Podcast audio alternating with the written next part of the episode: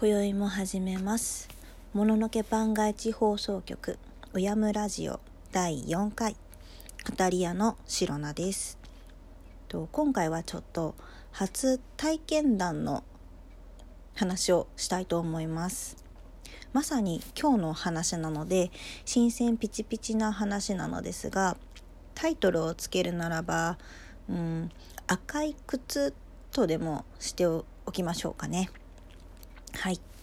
と遡ること。2週間ほど前。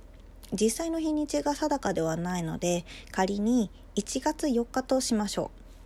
とお正月のセール時期でね特別何か欲しいわけではなかったのですが、暇だしノリでね近くのモールに買い物に行きましてそこでよく物を買う雑貨屋さんでファー付きの赤い靴を見つけました。すごく自分の好みで値下げもしているしこれ欲しいってすぐになったんですが店頭に M と L のサイズしか見当たりません。赤がね。と他の色の S を履いてみてこっちの方がいいなと思いながらダメ元で店員さんに「これの S ないですか?」と赤の M を持って聞きました。店頭にあるだけなんですよと言われディスプレイとかにもないですか？って、えっと、お願いして店舗内を探してもらったんです。でもなくて他店の在庫を確認してもらったら隣町の店舗に1足だけ赤の S があると言われました。その店員さんはその話をしながら別の色の S を持ってきてくれて再度履いてみるとちょっと足先がキュッとなる感じで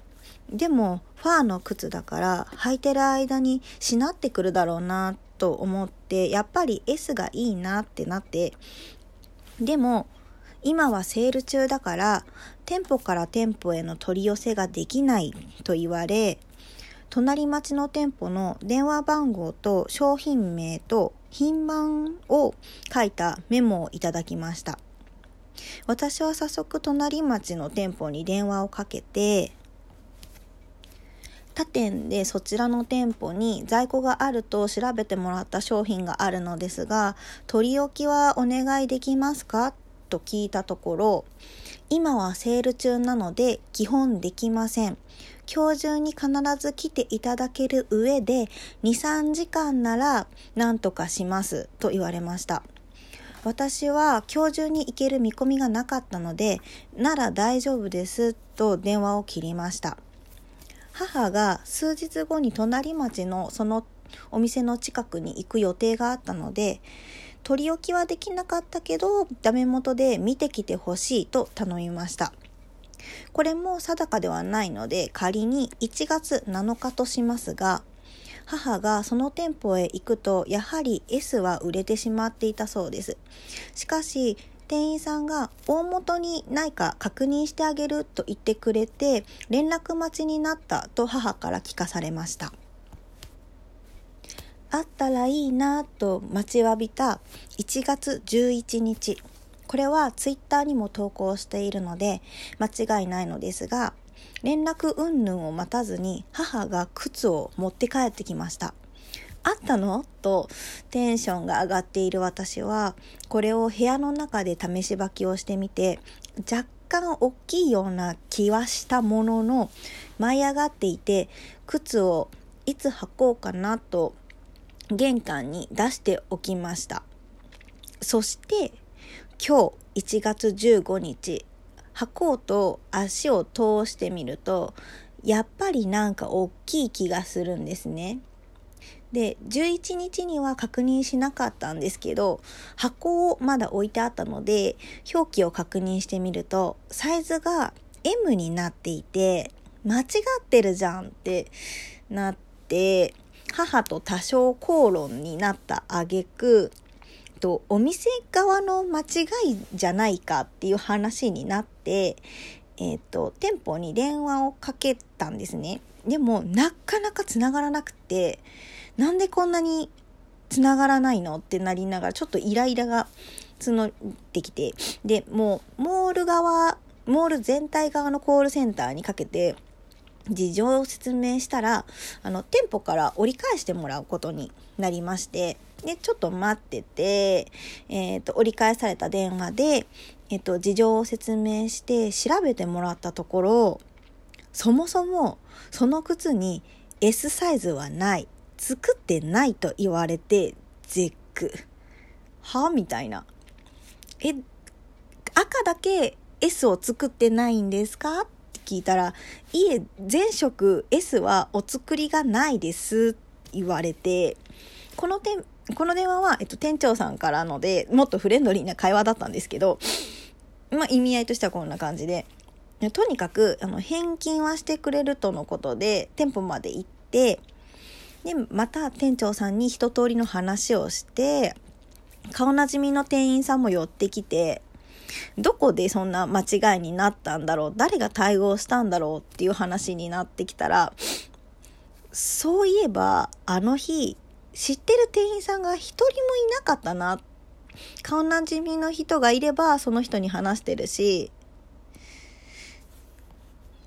母もその店舗の常連なんですけど、うん、いなくて話をする人はいなかったっていう話になってそこまで話しててとなったらサイズはあの数字表記で、えっと、店員さんはわかるようになってるんですけどそれがわからないような新人は今この店舗にはいないはずだしセールで忙しい時期だったからベテランが誰もいないようなことあったかなって店員、あの、店長さんが頭抱え出して、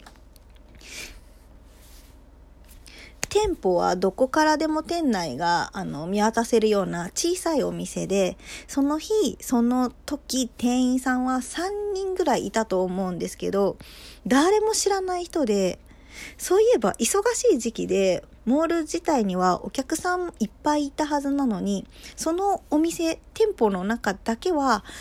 あの、私と母だけで、なんかガランとしていて、違和感があったのをちょっと話しながら思い出しました。もしかしたら、あの日、あのタイミングで私は、ちょっと時空のずれたパラレルワールドみたいなところに迷い込んでいたのかなと今はそんな風に思います。これを語っている今も眠気とは違う頭がこうふわっとかくらっとかするような感覚に今現在襲われています。全然眠たいとかじゃないんですけどね、なんかちょっと頭痛いような。痛いっていうのも違うかな。うん。で返金はしていただけたので解決はしたもののなんともこう腑に落ちないというか狐につままれたような感覚が残る体験でした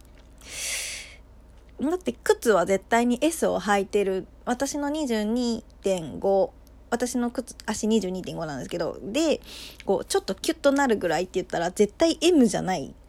絶対 S サイズを履かせてもらってて。で違う靴で S サイズをこう履いてみてサイズ確認っていうのではなかったはずなんですね。同じ靴の違う色を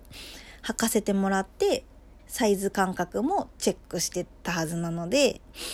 そもそも S がなかった作ってなかったっていうのはもうなんか頭おかしくなるような感覚でで